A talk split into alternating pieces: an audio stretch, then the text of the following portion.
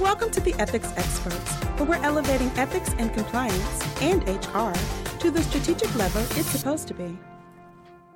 Hello, everyone. Welcome to the Ethics Experts. If it's your first time joining us, welcome. And if you are a returning subscriber, hello, friend. You look amazing today. You see what happens when you subscribe to the Ethics Experts? You get a bonus greeting on every single episode. So, no brainer to hit that subscribe button and get that uh, bonus greeting on the next episode. I'm here with my man, uh, Hasani X. How you doing, man? I am good, man. How are you? Good. Super excited to get you on. You are the chief of story. You're an advisor. You're an investor. You're someone I've followed on LinkedIn for a long time, learned a lot from. I've stolen a bunch of your lines and your uh, your uh, your your video ideas. So really happy to get you on and kind of pick your brain a little bit. Man, I love to be here. So uh, I tell people anytime, anytime I get to run my mouth, I'm there. So, yeah, yeah, you're a natural. Yeah. so uh, I'd love to just dive in to hear a little bit about your story and how you got to where you are now. At some point, you were a young boy. Now you're an investor, an advisor, and a, you know, really kind of a thought leader and an expert in this game. What was that? What was that trip like? Yeah, it was. It was kind of wild, you know. And and uh, you know, I grew up in Oakland, California. I don't know if anybody, if you're familiar with it, a pretty tough place growing up during the '80s, height of the crack epidemic. To give you context, my high school started with 500 freshmen. Only about 38 of us graduated. Mm. Like it was, it was crazy. But I made it out. Uh, first person in my family go to college, get an Ivy League degree, graduate, start my business, and all is good. Um, and I'm building businesses. 4E Consulting is my first company, like my official company. And we're crushing it in Los Angeles, helping companies to grow through our modeling. And then I get a phone call one day. My mom is like, you know, they killed him, they killed him. She's hollering and screaming. I'm like, what are you talking about? She's like, your brother, oh he's gosh. dead. Yeah. And and that was the pivot point for me because at his eulogy, when I was giving his eulogy, one of the thoughts that just kept pumping into my brain was our last conversation where he told me I wasn't the big brother he needed me to be. Mm. And at the time, I told him, Nick, hey, BS, we grew up in the same place. I know it's tough, but I did the right things, you didn't. Same mom, same dad, same environment, same schools. You decided to do the things that you did, not on me. But it wasn't until giving his eulogy that I really got it. I don't know if you've ever been in that situation where stuff just slaps up against your face and you yeah. finally get where you've been messing up. You see, I had been punting on leadership. All things leadership, I punted on. Whether it was being captain of the football team, no thank you. Student body president, no thank you. Being a big brother, just look at me, I'm doing right. It's not on me. Mm-hmm. And I was like, where did this come from? There was this fear, this fear to lead. I do what I take, yep. need to do to succeed. But when it came to leading, I didn't want any parts with it. So that was a transition point for me, Nick, where I, I went from building businesses to building people by diving into myself mm. to help myself to feel worthy of actually leading people. Every fear that I said I had, I would attack. So I became a professional fighter and I was fighting in a cage back in 2004 when it was still illegal in 48 states. Wow. Jumping out of airplanes because I'm scared of heights, going to swim with whale sharks because I'm scared of the ocean. Any fear that I felt I attacked. Yeah. And I started to transform my life, became a better father, better husband. My body changed and shifted. And all the businesses that I was building, people started asking me, well, I noticed these other things. How are you doing that? Your kids are so well mannered. Your, your relationship is so tight. Your, your, your business is booming. Like, how do you balance all of that and make it work? You know, fast forward, long story long, um, I transitioned from building businesses to building people. And that's where I founded Rise of a Leader. And, you know, X from Oakland, California, little ghetto boy was now consulting publicly traded companies on how to build their leaders and how to create culture.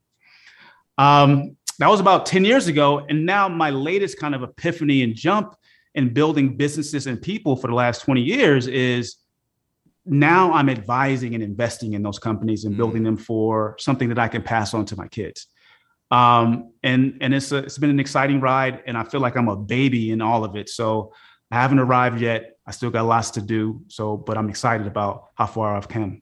What a uh, what a powerful story. Um, that epiphany moment must have been so visceral to be giving your brother's eulogy and realize that there was some truth or some nugget of truth in what you know in that that conversation that you referenced. And you said, "Hey, I punted on leadership." What like what was the nature of that fear? what what was that sort of firewall or that blockage that that was preventing you from like jumping out of the plane, so to speak, in the leadership department? Yeah. Let me let me relay it to your audience because you know we've worked with compliance lines, so we understand in the risk management space, you know just how important what you do is. Yep. In terms of feeding the culture, in terms of keeping people straight, in terms of taking care of your best asset. You know it. You can feel how important that is.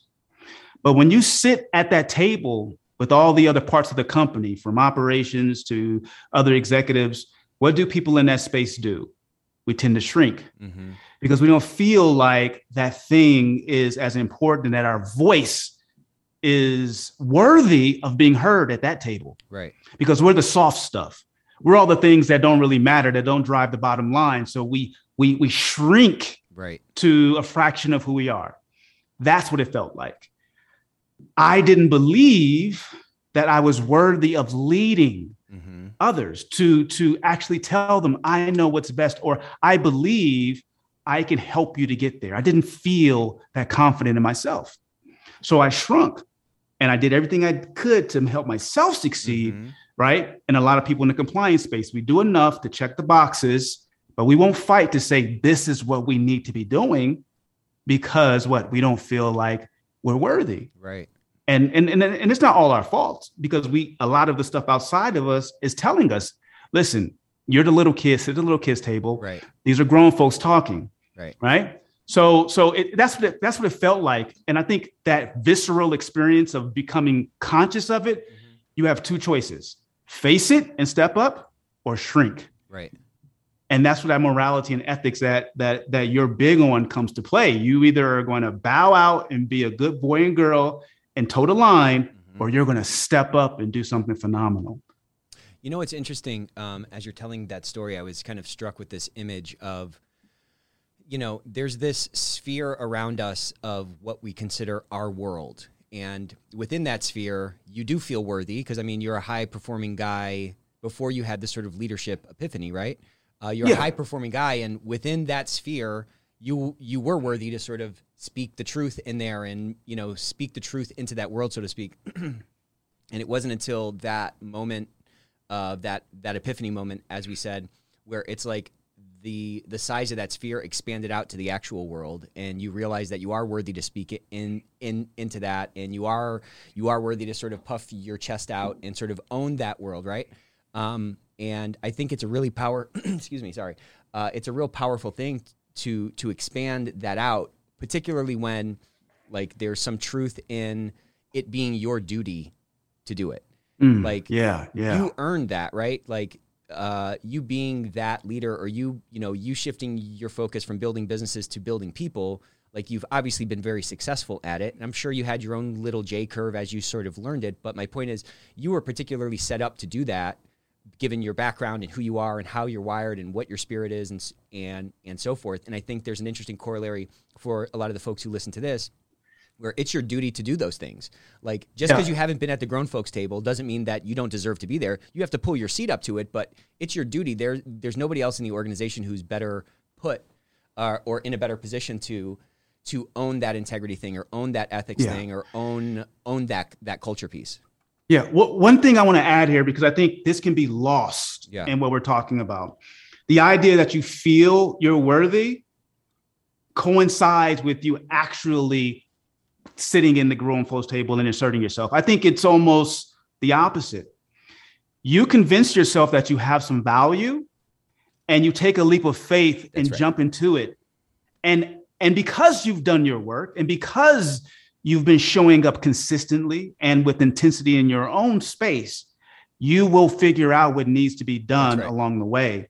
And and I think it's the waiting until you're perfectly secure that keeps us small. That's right right? We wait until we're perfectly secure and we've mitigated all risk, right? right? We've mitigated risk and we think that's when we need to step into it. But is that really duty, responsibility, morality, and ethic if there is any risk? Yeah, exactly. Like, like, like, really think about it. No risk means that this isn't something that warrants growth. Correct.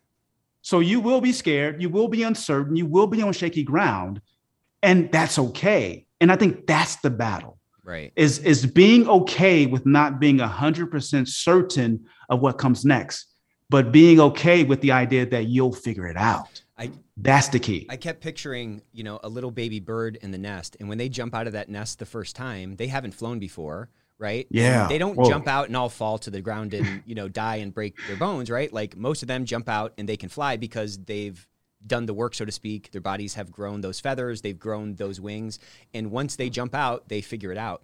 That leap of faith is while scary, uh, or while it can be scary, is once you take the leap, you always look back on it. You're like, wow, I was really hyping that up. And it's also kind of like, well, you know, I need to wait to have kids. I need to have more money and I need to have be more secure in my career and blah blah. blah. Well, before you know it, you're going to be 45 and no kids. Like, when's the right time to have kids? It's probably sooner, a lot sooner than you think. Just like when's the right time for me to pull my chair up to the grown folks table? That's a lot sooner than you think. You got to take that Yeah. leap. And once you take it, you can see it's not really that far of a way down because to your point, there's a lot of good work that's already been done. There's a lot of skills that have been built. There's a lot of sort of inherent ethos that the world needs you to live out. You just have to push it out, you know? Yeah, yeah, and and and I think that's key. Uh, one key thing here is is the idea of we wait for security, we wait for things to be okay before we leap, Mm-hmm. and we wonder why we don't feel this sense of fulfillment. Like a lot of people in our space Yeah. are successful; Good point. they're successful in their own right, even though they're living well below their potential. They're quote unquote successful, but they're not happy and fulfilled. And the question I always ask clients is, well, why? And it comes down to this fulfillment. The irony of fulfillment is that it requires you to become empty. Mm. That means empty of your gifts. You've given your gifts in such a way that you've become empty. Yeah. And when you give your gifts in that way, you had to push, fight, struggle, go into unknown Yeah. territory and waters and plant a flag. Amazing. Nothing short of that is going to give you fulfillment. Right. So if you constantly squelch, shrink, fall short, play it safe, you can be successful. You can even find fleeting happiness, but you will not find fulfillment. Yeah, it's almost like uh, you know, if you monetarily, if you live above your means, you're never going to be happy. And like in terms of life, if you're living below your means of potential or living below your means of, of impact, you're never going to reach that fulfillment. I mean, it's a really phenomenal thing. You have to empty, you have to empty it out, which sometimes seems uh, unsafe and it seems like, you know, you're riding on the wire or whatever. But yeah, unless you're stretching yourself and unless you're doing those new things, you're not going to uh, to reach that fulfillment. But you know what? You know what's kind of interesting? Like think back when your kids were little. Kids live in that space.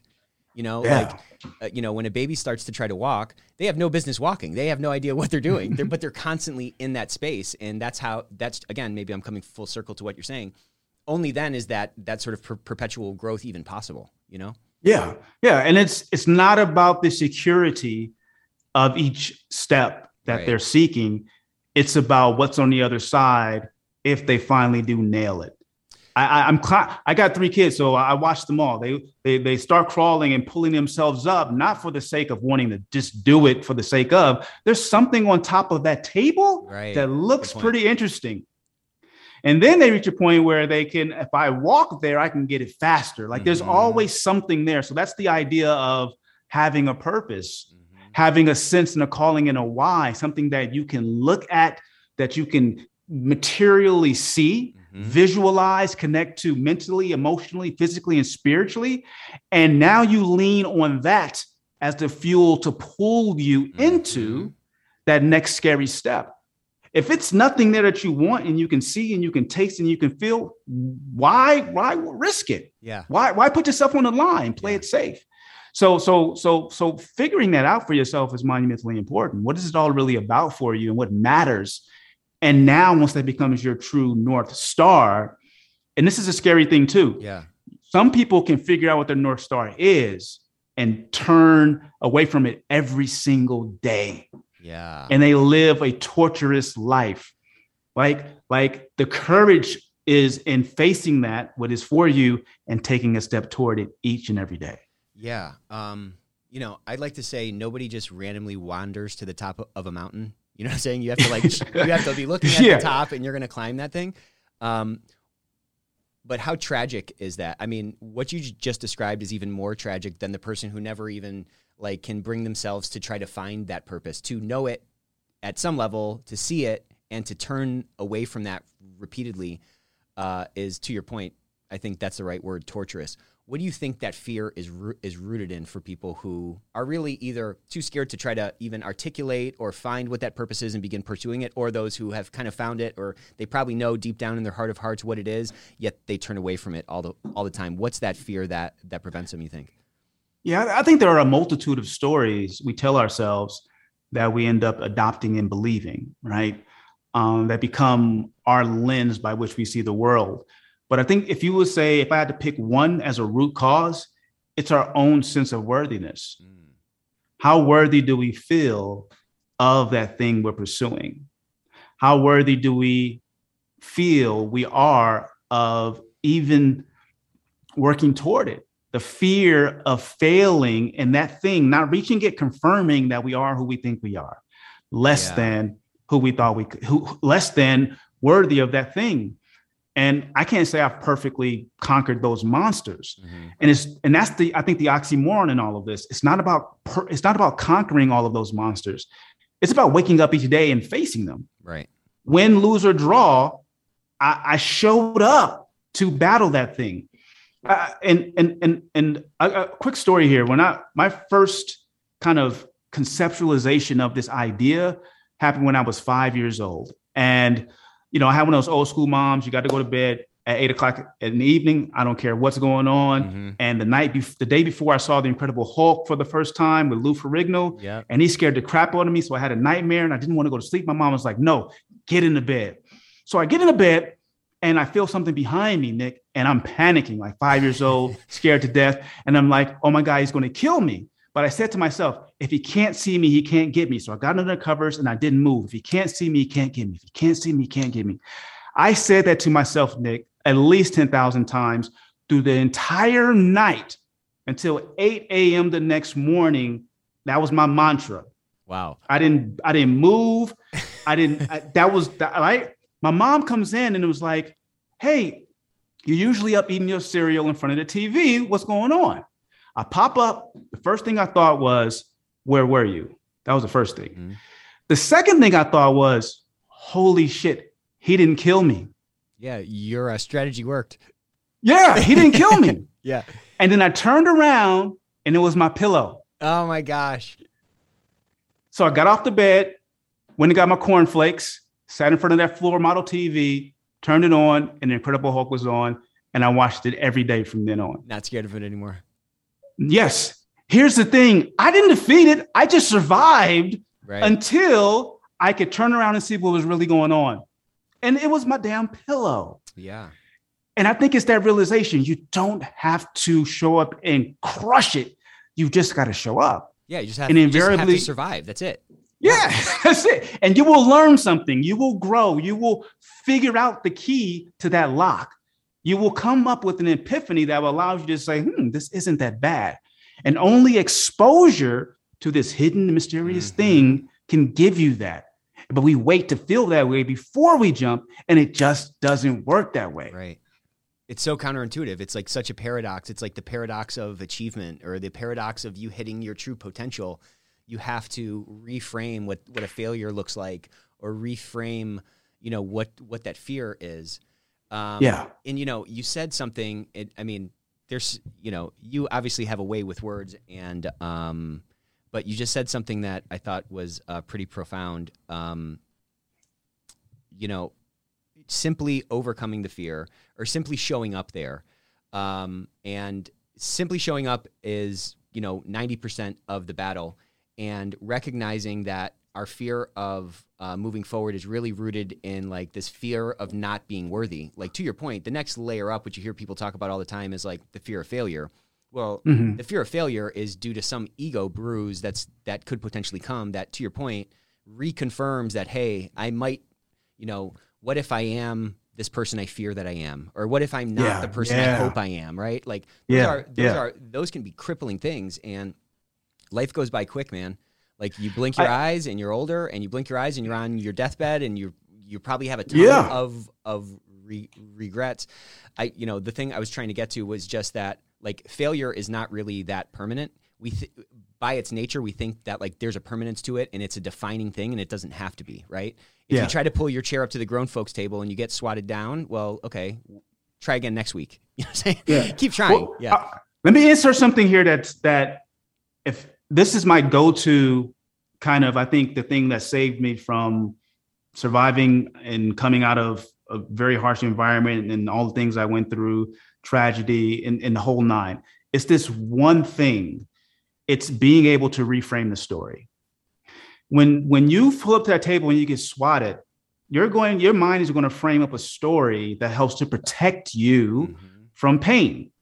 But it's up to you as the author to rewrite and reframe that story in such a way right that it's empowering. right I'll share one more one more story here. When I was nine, I went to my aunt's house for the summer, and she was the rich aunt. She had a a, a pool in San Diego, and you know us little ghetto kids know how to swim, so all us little kids stayed on the the the kiddie end of the side of the pool. So I had this Hot Wheel, my favorite Hot Wheels. I don't know if you're old enough to have played with oh, Hot Yeah, yeah. Wheels back in the day, but I had my favorite one. I was playing with it on the edge of the pool, and I threw it between my legs, and it rolled into the deep end uh-oh my dad came running up behind me. He was like, go get it. And I'm like, what? Go get it. And before I knew it, he picked me up and threw me in the deep end.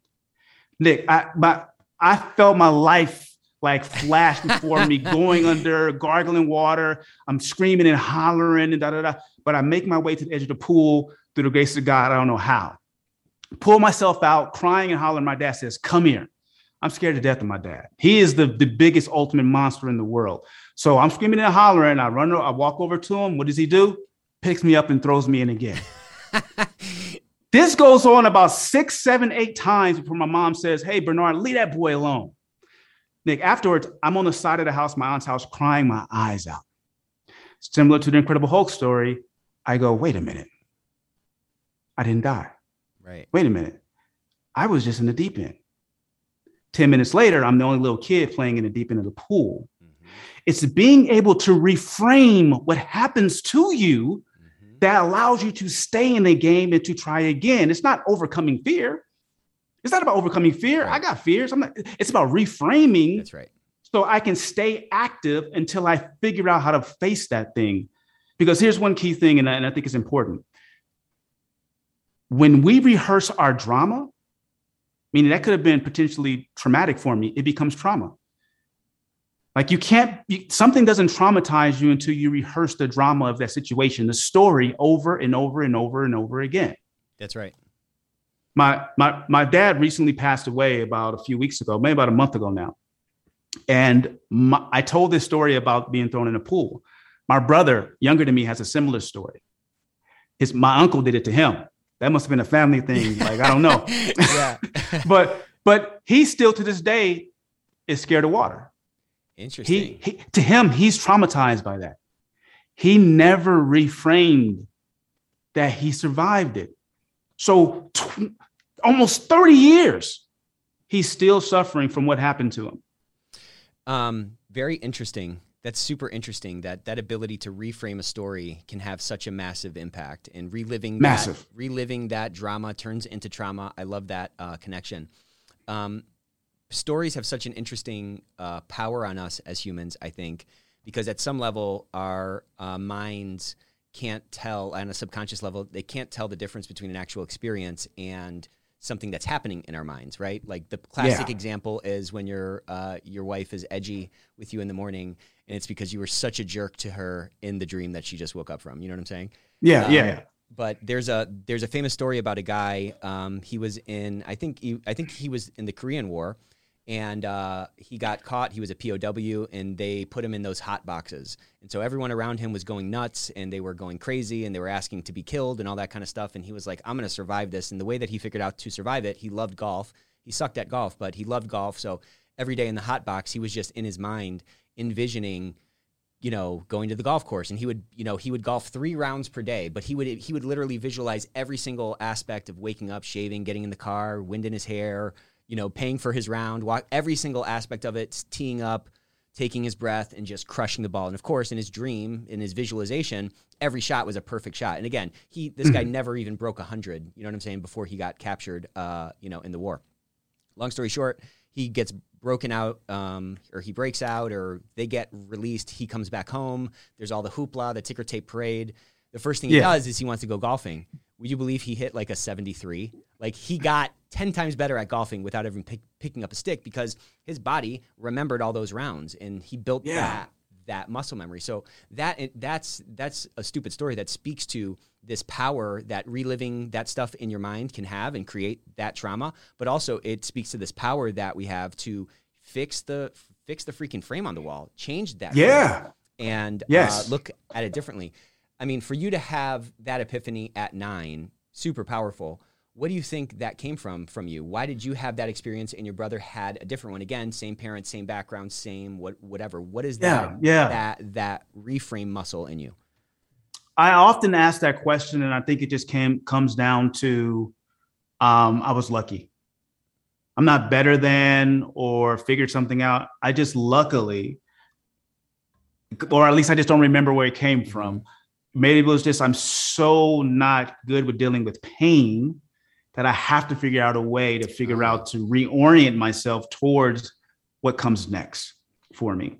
Um, but fortunately, whether you're wired that way or pain pushed you to be that way, I have taught hundreds, if not thousands, of others to think that way. Simply reframe. And that's the key skill. It keeps you in the game. Consistency, compound interest. It's doing a thing over and over and over Right. again that creates expertise. It's the stories we tell ourselves over and over again that becomes an habitualized way of thinking, feeling, and ultimately doing. Right. And like you said, you know, stories are nothing but the brain's way of creating an algorithm to access thoughts, feelings, and then a programmed way to act, Got it. right? It's just an algorithm, That's a right. shortcut. And if you have been practice drilling and rehearsing a shitty shortcut, well, you're going to get shitty results. Right. But if I practice, drill, and rehearse a story that's in alignment with who I want to be, Yep. who I can be, where I want to go, I am far more likely to show up, like you said, and to hit a better golf game because the mind can't tell the difference between imagined and what's real. Right. And we can insert the only creature on this planet that can do that, the narrative that we want Right. to insert. And all you got to do is keep practice drilling, rehearsing it, and you have the keys. Yeah, and you have to hold on to that picture, and you have to again. There's going to be this conflict in your mind to say, "Well, do I even deserve to have this picture on my wall?" Well, no, you do deserve Yeah. it, and you and you do deserve to frame it how you want, and you do deserve to keep running at it. But to your point, we're surrounded by a bunch of negative stories, and we're surrounded by a bunch of uh, negative self-talk, and we we live in this kind of imposter syndrome. These are all normal things, you know. When I first heard Yeah, about yeah. imposter syndrome, I was like, "Oh." Everyone who feels that way, amazing. You know what I'm saying? It's just me. I thought it was just me. well, there's this story that um, I've told a couple of times, but um, there was this this person that I really looked up to a lot, and they were you know they were like the consummate business person. They ran a bunch of businesses, and uh, they just seemed like this great leader. They had it so far, you know, they they totally had it together. And I always felt like I didn't uh, know anything, and you know that I had no business being here. And anyway, so he was in front. It was some some talk, and he was in front of like literally thousands of people. And somebody asked him something along those lines, like, "How are you this this person? Where does your confidence come from?" And all that stuff. And he was just like, "I have no idea what I'm doing. I'm figuring it out as I go. Uh, I'm you know I'm nervous before things. I feel like I shouldn't be here and stuff like that." And I was just like, "Oh, well."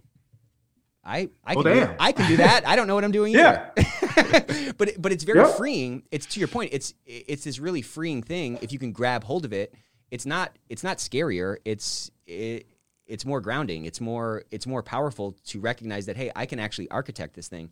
Yeah, and some and yeah. something my dad used to say, which I didn't understand, and maybe I still don't, but he said, "Be the hero of your dreams. You can reinvent yourself at any point in time." And when I was young and I heard that, I was just like, "I'm I'm not really sure what that means." And I think some people have like a, a caricature of this advice, which is fake it till you make it.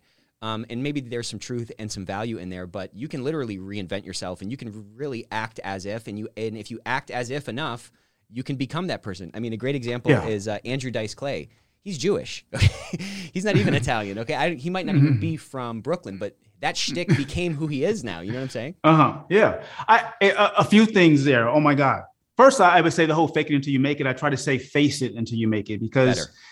faking it is admitting that you're lying to yourself on some Mhm. level and you're trying to portray something And invariably, you will fall short. Right. And that's where the mind will antagonize and attack. See, you're not that. Right. But if I say I face it until I make it, I always have the opportunity to face it, win, lose, or draw, to put myself in that position and to allow the experience to edify my growth going forward. So I'm always able to take my next step in pure confidence and faith. Face it until you make it.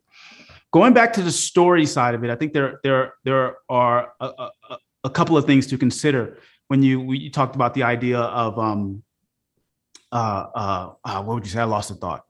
Anyway, two things two things to consider here. Like like that story that you tell yourself is going to govern how you think, feel, and what you ultimately do. Right.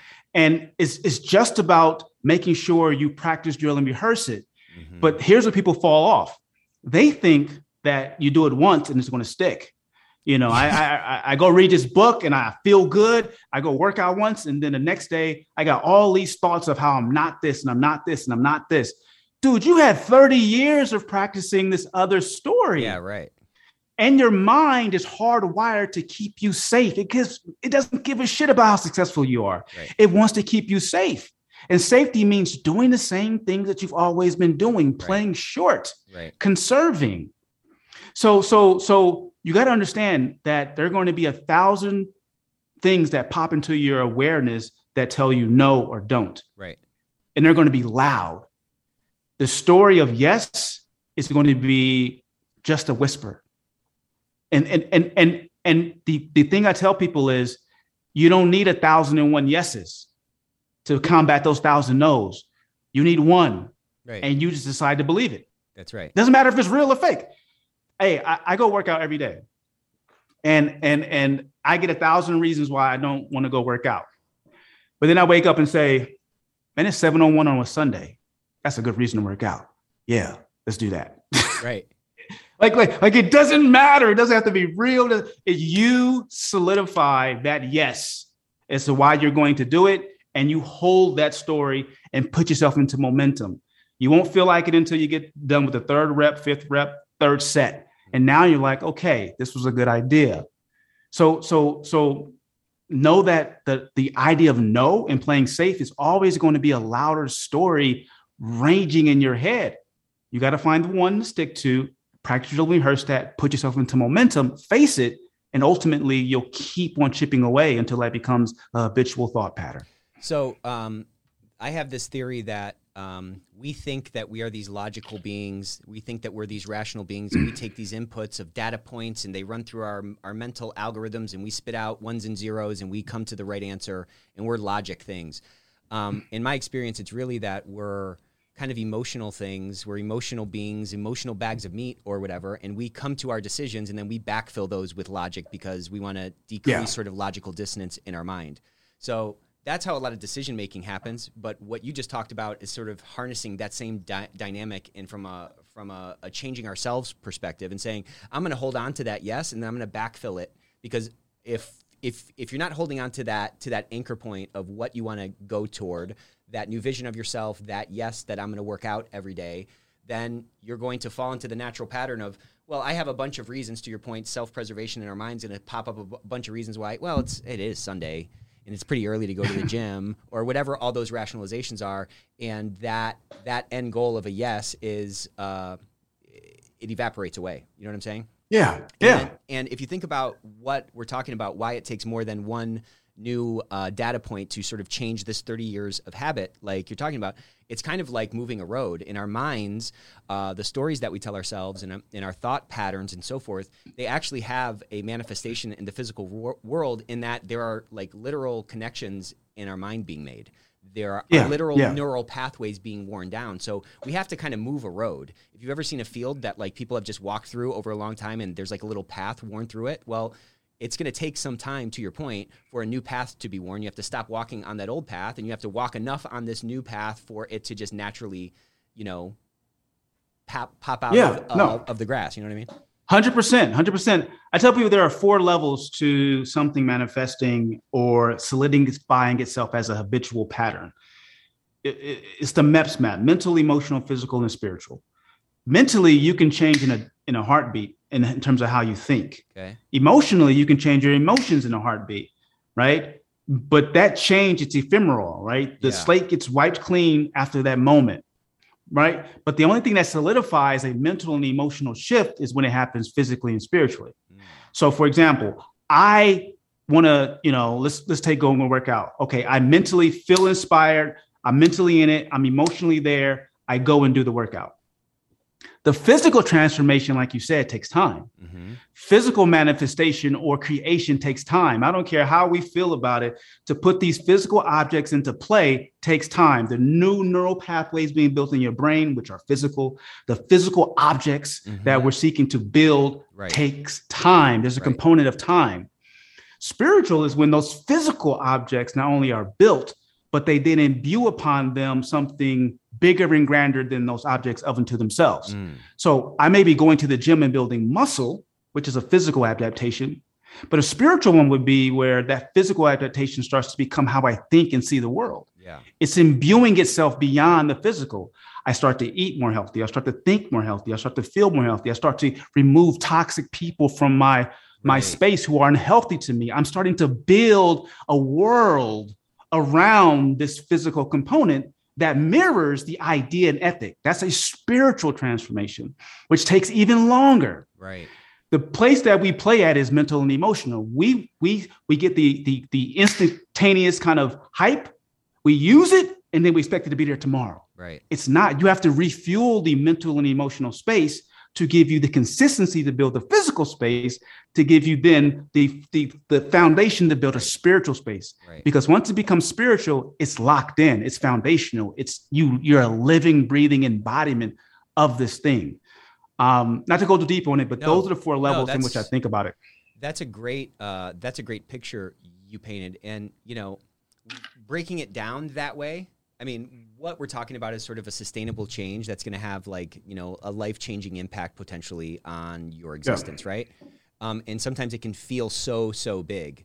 But what you just did is you just kind of boiled it down to say, like, if you can keep that mental and that emotional dialed in and just recognize that you're going to have to do a thousand re- repetitions of that, but also, on the other hand, understand that that's probably the easiest one to affect and the easiest one to influence. Just understand that you have to refresh that every day, just like you have to take a shower every single day. You know what I'm saying? Exactly. Showers work, but you have to do them daily. You have to Yeah. check your mind space ev- every day. But to your point, if you're doing that, well, then the physical is going to follow on, and in, and from that, nat- naturally, that spiritual, broader, broader impact um, is just going to be the natural extension. That's just the nat- Right, the natural next ripple of that, you know, rock thrown in the pool. You know what I mean? yeah and and thank you for saying that i always learn something every time i mention something you said sustainable if you want to some people hey when we start talking about spiritual they like uh, they tune out well let's just replace that s with sustainable There you go. meaning that the environment and the conditions that are beyond the physical object are now able to sustain that thing. Without sustainability, the physical will decay. Mhm. And the physical will decay, the mental and emotional will be harder to fuel going back. So, spiritual or sustainable, same thing. It's an S. I love it. I'm to use that from now on. Thank you. no, good. I'm glad I could help. Um, so, I mean, at some level, we're kind of talking about agency. You know, we talk a lot about, you know, being in the passenger seat of your life or gripping that steering wheel and actually driving it. And, you know, people talk about that from the fixed mentality to the growth mentality. But at the core of all these different frameworks is this agency to say, like, I can affect the world. I can push something and that's going to move around in the world. And that fear of, of agency, I don't know if it's a fear of agency because we all have agency to some degree. I mean, we're all, we all have physical bodies. Uh, we exist in a sort of a physical plane, or at least that it seems that way that uh, we can affect. Um, but it's always puzzled me um, how people sort of waffle with their agency in different like spheres, in different realms. Yeah. Like someone's like, Yeah. you know, has super high agency over here, and then they step over here, and you're just like, whoa, what happened? Like it's like they're walking on a frozen lake or something. You know what I'm saying? Yeah. Yeah. something that you think would translate so easily, there's some blockage to that agency that's kind of puzzling.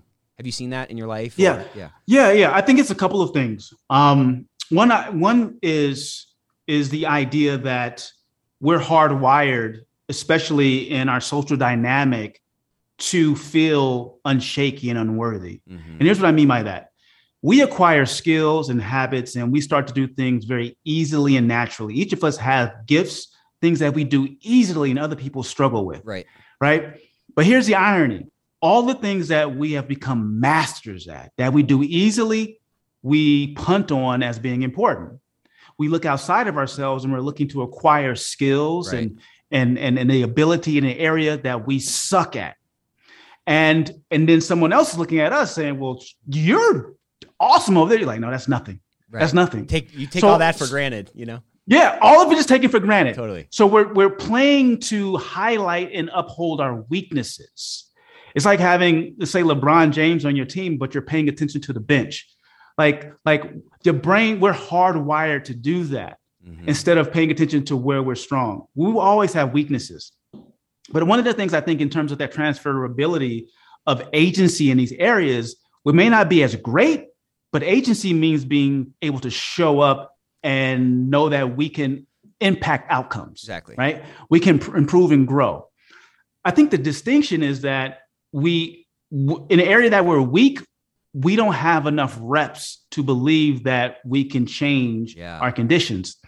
So I, I, I'll give you a story. We, I walk into an organization and we're doing a training with like 50 people on a team. Um, and we're trying to help each member of the team to feel important, that they do have agency. Mhm. So we go around the room and everyone's in a circle and I say, okay, everybody count one, two, and everyone raises their hand two, three, four. I say, okay, that's the first time through. The second time through, it says, I want you to say it in such a way that you impact the person who comes next. So invariably, people go one and then two and then three, right? And then four, but they're not quite sure they can impact people. By the time it gets to halfway through the room, it starts to escalate because we can see we're starting to have agency and influencing. Then I say, stop, stop, stop, stop. You all are holding back. Let me go into the room. So I put myself like a quarter through the room. So it's like one, two, three, four, five. And it comes to me, I'm like, motherfucking six. And I jump off the the the, the, the chair and I'm like doing a King Kong dance. I'm yelling six. Then the next person goes, what does he have to do? top it.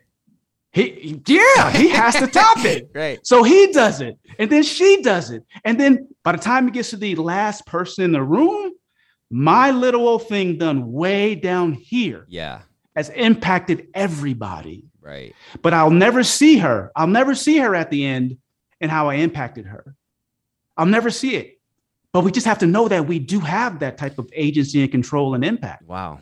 that's a pretty powerful uh, mechanism or activity. You know what I'm saying? Where'd you Yeah. where, where'd you come up with that? That's that's gen- that's genius. Uh I made it up.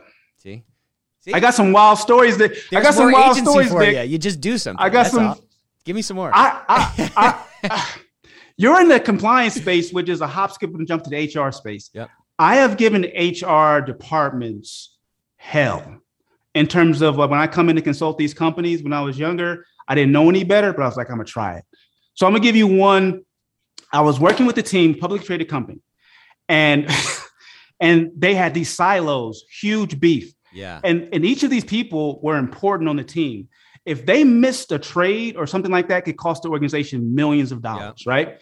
And but they couldn't fire them because these people had these esoteric knowledge. They're like we got to make it work. Hmm six leaders on the team about 30 other subordinates around.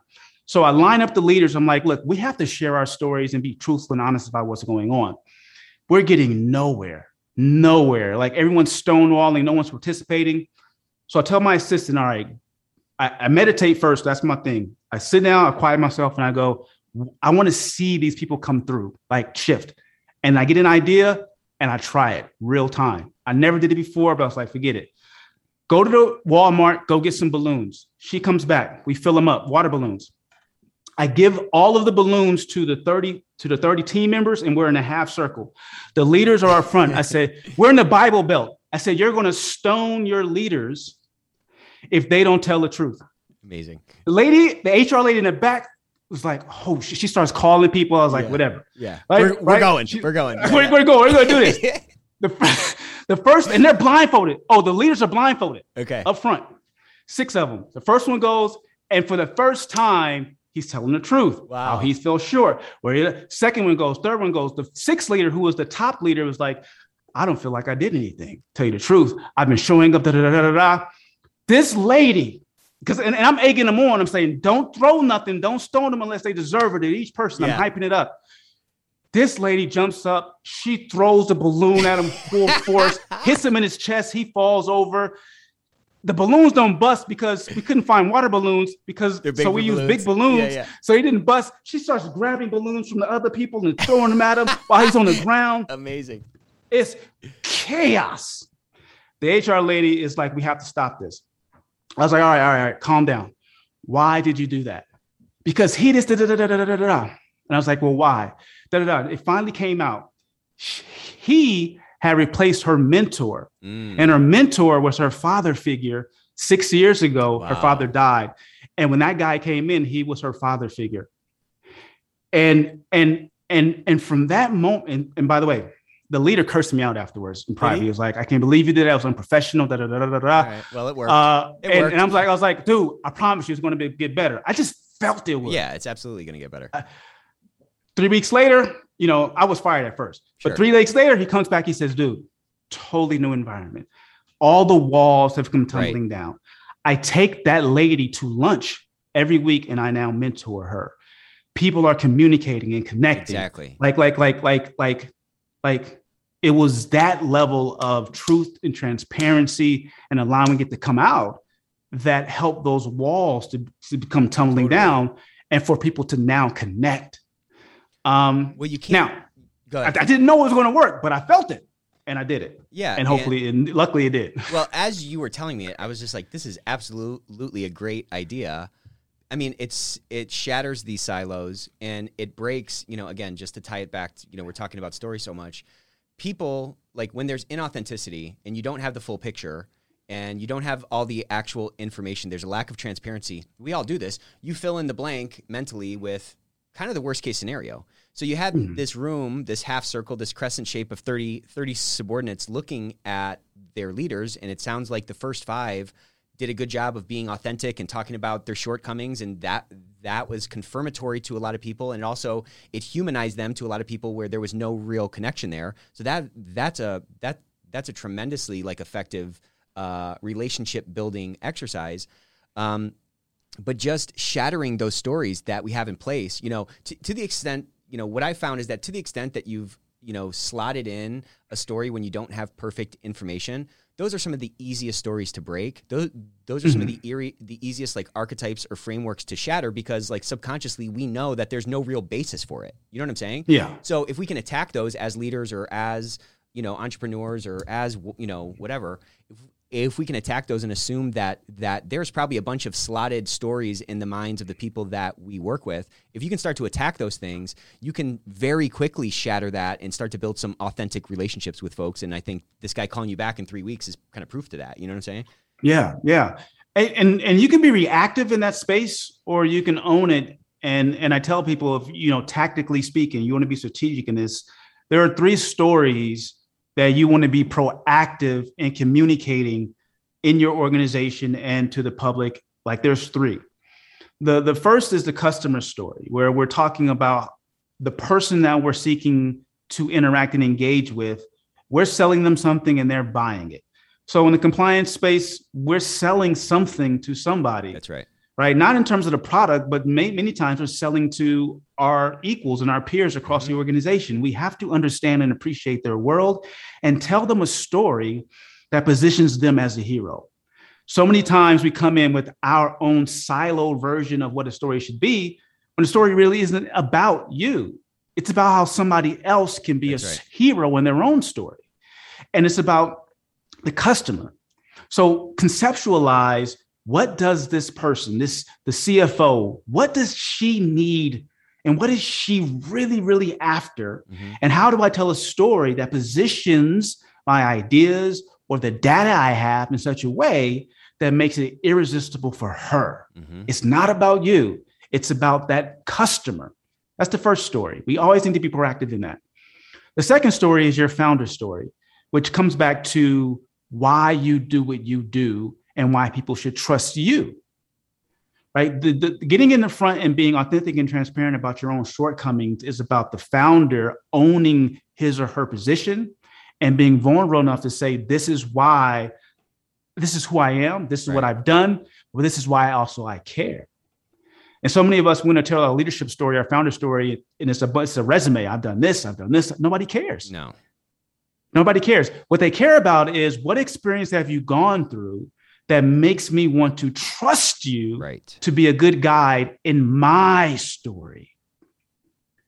Right? That's so right. so so it, that's the story. And I'll give you an example with a company we work with, a lawyer. It's always a good example. You remember that five second story I put on LinkedIn about the lawyer, mm-hmm. and uh, he uh, he he was he was evicted when he was uh, six, and he lost his house, and his mom was struggling, and he vowed to never allow anybody to come after anybody's reputation, Uh, uh, uh, their their money, yeah. or their livelihood. Well, that's his founder story. And now he shares that with everybody in his organization and including his clients. It's not about his Harvard degree. It's not about his accomplishment. It's not about the bottom line. It's about look, I ca- I care about nobody having to go through somebody coming after their reputation, their livelihood, and their uh, their money. We will fight, and it riles the team up. Totally, it riles people up, not because of how good of a lawyer he is, but because of why he cares right. so much about each and every person inside of the organization and the customers. Yeah, and um, people don't care what you do or what you've done. They care they care why you've done those things. And yeah. You mm-hmm. don't watch Star Wars for Luke Skywalker. You don't watch it on his behalf. You watch it for yourself, and yeah. you put yourself in the picture, and you trust him, and you're going through those things with him. It's not a resume of what he's done. It's it's it's a journey and bringing people along that journey and providing those those guideposts of those whys or those of those experiences that led to that foundation that's a lot more uh, impressive than just saying you know i'm a, a harvard trained lawyer nobody cares yeah, yeah. nobody cares yeah. about your resume nobody cares what you've done they care about why you're doing it and exactly, that and exactly. the uh, the applicability or the the potential resonance of that is well beyond the accolades that are easy to write on a page. You know I'm saying? I mean, just going back to Luke Skywalker, if if they just cut to the point where he's battling, what is it, the battle star, whatever it Yeah. is, and you'll have no backstory. You'll be like, ah, he he he, he hit Cool. it. He he, Yeah, he he's pretty good wow, whoop de thing. Yeah, exactly. But you had to see him on the farm. You had to see him battle with the idea of of embracing his destiny. You had to see the path and journey where he was less than sure, less than confident, his pain, his struggle, right. which then edified you to know that your pain and struggle is real as well and it can be overcame. Right. And he tells you his story. It, it, a story has a multitude of pieces. Yeah. And if you pull out any of those pieces, the story will be watered down. Um, but that last story is a mission story. So you have your customer story, your founder story, and that last story is a mission story. The mission story is what you stand for, what the organization is seeking to create in the world, um, the flag you're planting, why you exist. Because in today's day and age, that's becoming an even more of an important story. Purpose-driven marketing is, is, is on the tip and tongues of most marketers now and branders because the younger the audience, the more in tune they are to what you stand for beyond the utility of your product or mm-hmm. service like no other time in history. So you need to understand your mission story. So those three stories are kind of, if you think about it 360 degrees, it's past, present, and future. The past is your founder story, the present is your customer story, and the future is your mission story. So- no matter what seats you're filling, you should have all three of those stories being able to communicate to your audience. And um, talk about the length of these stories because I mean you're speaking my language here. Um, I'd like to get tactical on these stories on how maybe we can kind of brainstorm what you know what a what a customer story or a founder or mission story is for somebody in an in, in an ethics department or something, and then how long should those stories be, and then how can we start incorporating them, or when do you use that on, on seasoning? What dishes do you season with Yeah. these stories? Yeah. Those are interesting questions. And there are, and this isn't a cop out, but there just isn't a hard and fast, always true answer. Sure. It's, uh, you sometimes you only have a minute to share it and you got to kill it. Sometimes you have 45 minutes to feel in your presentation and you need to kill it. You just have to understand how much time you have and you need to tell a story and make it as short as possible. But there is no like, like it has to be this way. Right. Um, like we have our five second story, our 30 second story, and our minute story if we want to really get through something and introducing yourself. But but the gist of it is especially, I, I, let me be more specific in the compliance space. We usually have a lot of data yep. backing up what, what, what, what we're talking about or what we bring to the table. Data is 20% of the equation. You need to create data stories. Yeah. The data points to this and why is this important? And a story has four parts. I simplify it down to four parts. There are some problems that cause pain. You got to be able to speak to that. Pain, not for you, but for the organization or your customer, whoever's in front of you. And that pain, they're locked into it because they don't understand the paradigm, the second P, that's keeping them stuck. Mm-hmm. So, so, so give me a, a data point that a, a, typical compliance or risk um, person might be bringing to the table to, you know, move something in an organization. You know, like, uh, just give me. There was, uh, you know, there was. Uh, we've detected uh, rampant fraud in the Western Division. All right, rampant fraud. Somebody will say, "Who cares?" You know, we were profitable next quarter. Move on, fix it, move on. So you might say, "Hey, Here's the data pointing to that. But here's the problem. If we don't address this, it has the ability to scale to the east, the west, and the north, which will then decrease our long-term profitability and will impact everybody's bottom line. That's the problem turned into pain. I got your attention. Now you need to attack the paradigm, which is the old way of thinking that is keeping people stuck and not wanting to take action. The reason that we haven't been fixing this is because we've been able to hide it and da da da da da but that's a mistake if we if we fix it here's what we can expect to do or get from it right? Mm-hmm. the paradigm shift. And the third part is, are the power steps. So there's problem pain paradigm then power. What do we need to do? Be explicit. We need to do we need to hire a new manager put in the system and do this. Awesome. And this is what it will give us pleasure the last p. Mm-hmm. is going to impact this this and this which is important because of this. And that has some extrinsic value to the person you're talking to, but you need to understand the intrinsic value that's important to your audience. So let's say you're speaking to the CTO, and um, their claim to fame is a turnaround they did at the other at, at another company, mm-hmm. and that makes them feel like a worthy leader. All right, I understand that about you because I got into your shoes. Mm-hmm. I'm trying to tell a story to you. The customer story, one key point is the key word in customer story is custom. Mm. We want to be able to say one story all the time. It doesn't work that way. Whoever's in front of you, you need to customize the story to fit them. Yeah. Because who is the hero in their story? Them. Right? So so I know that he was a turnaround specialist and he takes pride in turning things around. Well, we're going to nail these things. And what that's going to mean is you would have been able to turn around a whole nother division in record time. Right. So what do you want to do? Right. Done. What, what do you want to do? Yeah, oh, let's do it. Record time, turn around. Yeah. What, You're speaking right? my language. That sounds like uh, yeah. my department. Exactly. Um, yeah. But again, just having this, um, having this uh, intentionality behind these interactions, and to your point, you can get the bones of a customer story and a bones of a founder story and a bones of a mission story. I mean, we we I personally use these stories when I'm onboarding somebody to our team or when I'm talking to a potential client or whatever to again mm-hmm. convey what's the core of our our organization, what's the heart of our organization. That ethos overlap, which many of us, especially in the business world, bizarrely seem to like overstep because we're it's all number it's all ones and zeros and numbers and objective and you know be professional and all that kind of stuff. Well, we're human beings talking to each other. It's like it's the language of our communication, a language of our connection are through stories and through this sort of ethos overlap spending a little bit of time developing you know the bones of these types of stories and having some kind of empathy when you're talking to the CTO or the CFO or the CEO or whatever with respect to their background can allow you to create a, you know to kind of put some flesh around those skeletons of stories that you've built so that it resonates more with those individual audiences. Like that's how change is driven. I don't think anyone has ever bought a car from just looking at the, you know, the sticker on the side. And no one has ever mm-hmm. gotten more budget from a slide, you know, a slide deck from sl- sending around a slide deck. That's why you have to describe the numbers on the page, and you have to you have to tell the story, and to your point, flesh out the things that are you know maybe obvious to you because you're swimming in that in that pool so much. You you you have to frame that out from their perspective for it to even potentially be resonant with them. You know? Yeah, yeah. Uh, data, you know, facts facts don't move people. Feelings do. That's right. So so you ask your yourself the question what do the what does my audience feel or what do i want them to feel?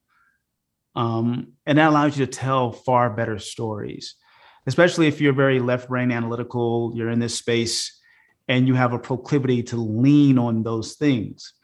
Take a moment and step back and say what do i want people to feel about this cold data right? right. Just that step alone. What do I want them to feel about it? And somebody who is really like, I don't want them to feel nothing. It's it's clear as day. The data says it. Okay, great, great, great.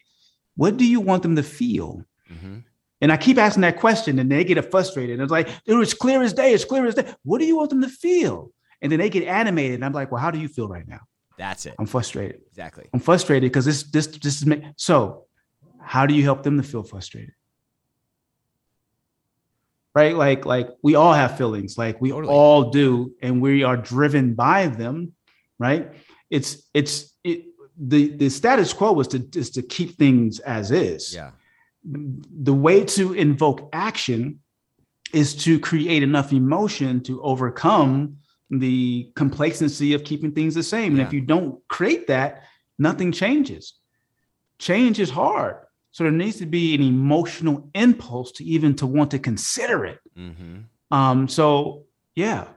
yeah. Facts don't sell. Yeah, Feelings we, do. We say uh, logic makes you think, but emotion makes you act. And you need enough logic yeah. in the pot so that somebody's not just, uh, so that there's some staying power uh, yeah. to the emotion. It obviously has to be, you know, justified if you want to have a true change, of course. But, you know, if if we're talking 80 20, I'm just saying in general, uh, I see people leaning 80% on the data, and I think you should be leaning 80% on the story, 80% on the emotional yeah. piece, because that's that's what's going to resonate with people. And again, the CEO or the board of directors that you know you're so nervous to go and tell you know do your presentation to, those people are going home and watching Netflix with their spouses.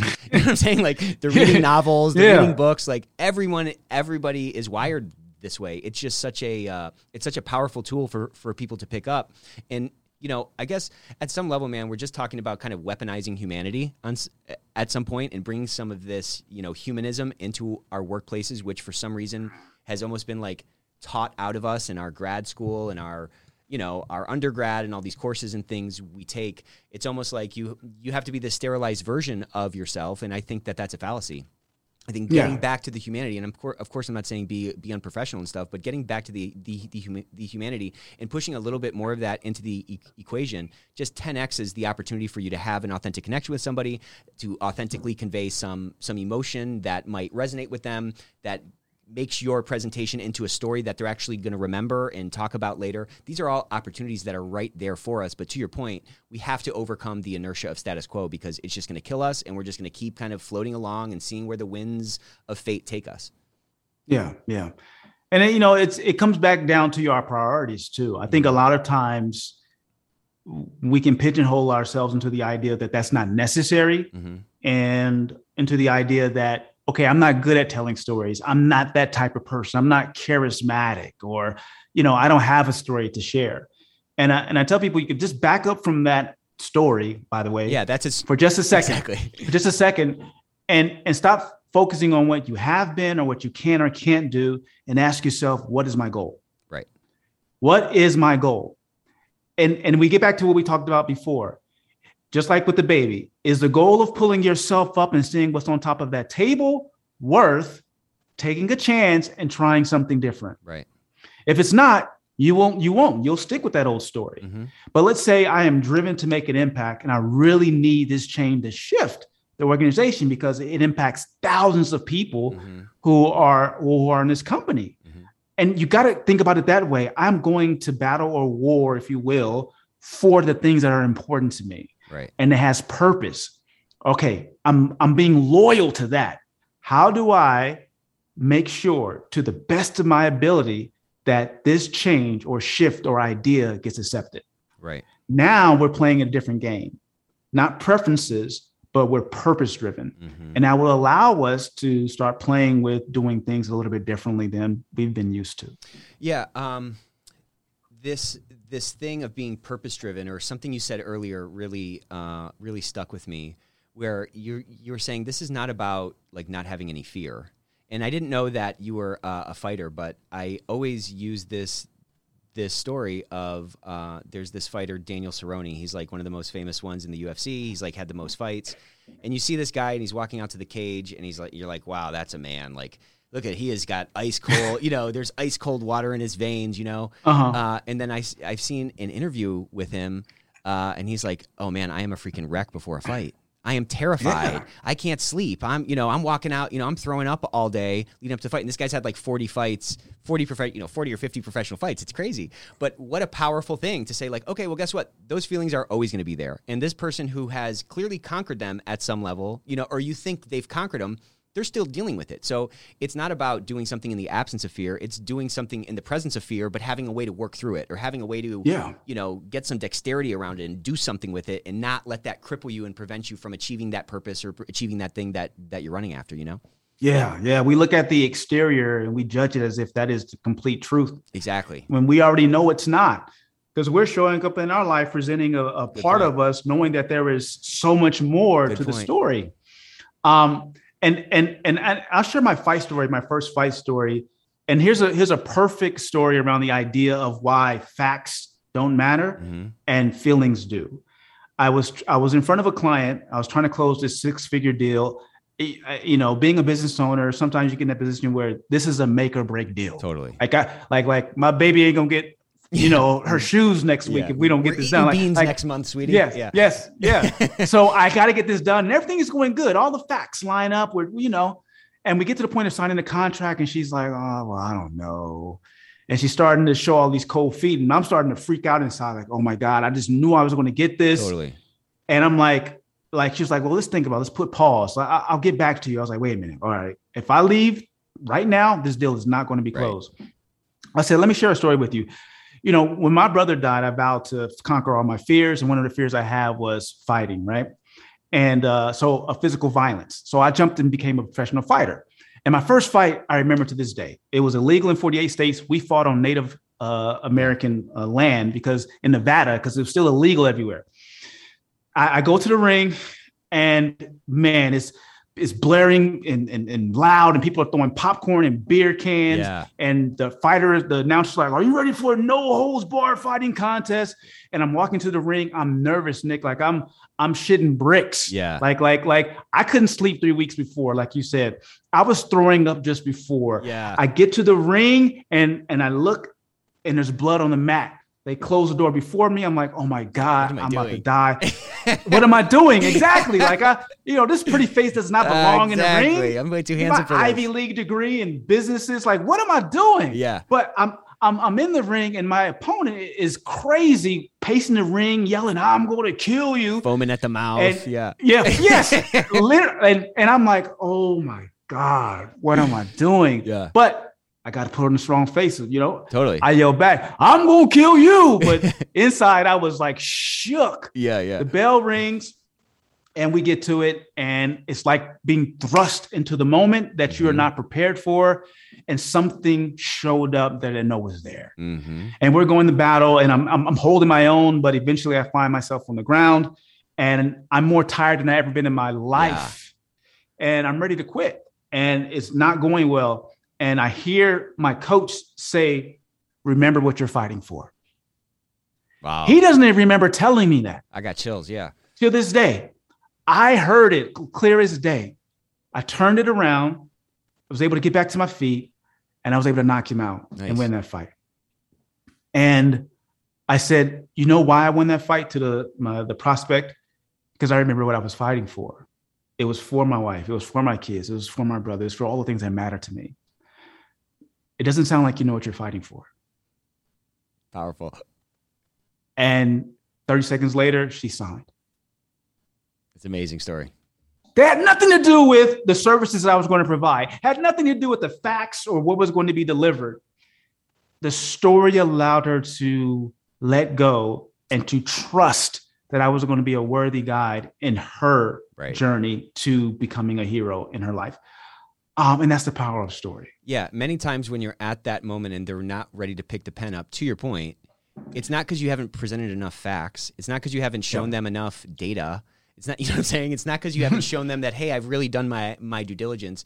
You just didn't strike the the emotional chord with them. But that Right. but that allowed the uh, you know do you remember in um in uh, lethal weapon 2 or maybe it was 3 the one with samuel l jackson where there was the thing in the in one of the schools the bomb there and like the bomb is two liquids and they have to mix they have Uh-huh. to mix to be combustible right like you need to get that mixture and if you're just all in that logic piece which is where she must have been prior to you telling her that story you know you telling her that story allowed the red explosive liquid to mix in and now now you know now you got some magic there but i mean we just Yeah. lean so far away from it because it because there you know what business do i have talking about this totally unrelated thing? Well you can always hook it in. I mean you hooked it in with that last line. Well you don't know what what what you're fighting for. And guess what? We're all fighting a battle. Everyone's fighting the battle of their lives. You know what i'm saying? So there's so many opportunities to get creative and pulled in this personal piece and in a story there's just so much information conveyed. Like so much about Yeah. you is conveyed in that. You didn't have to say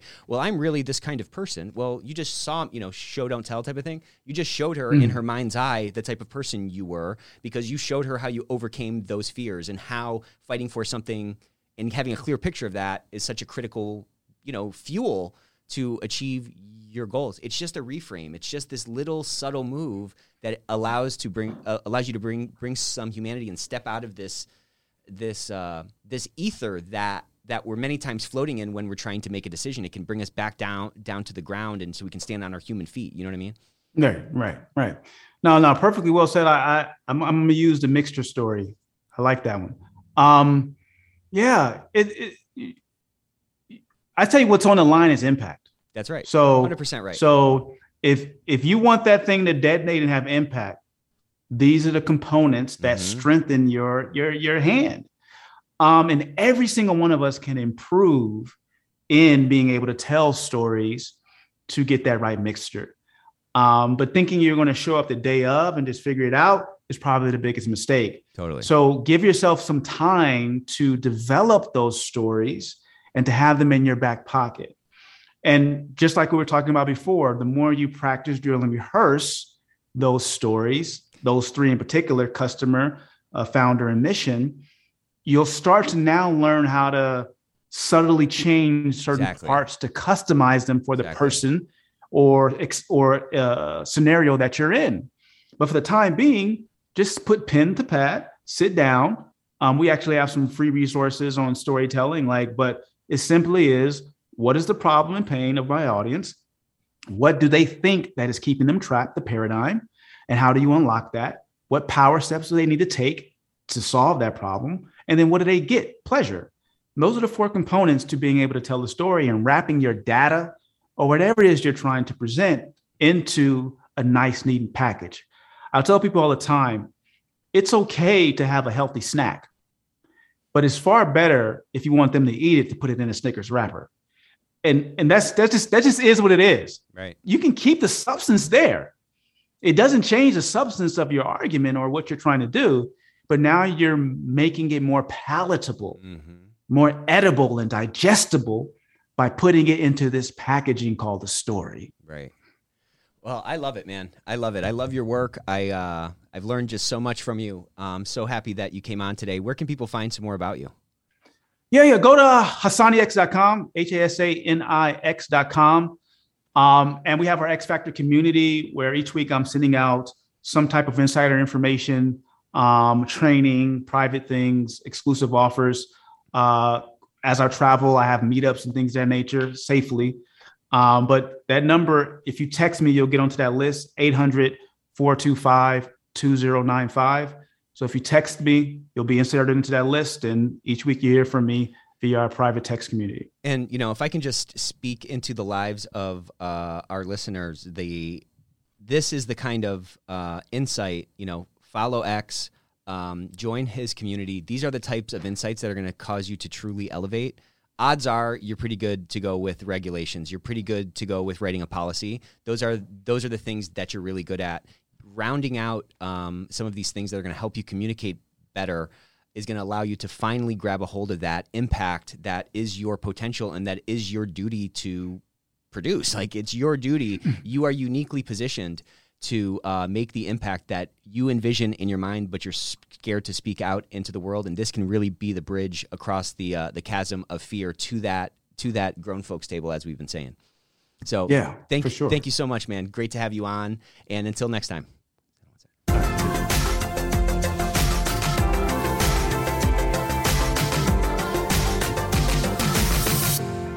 a good one, man.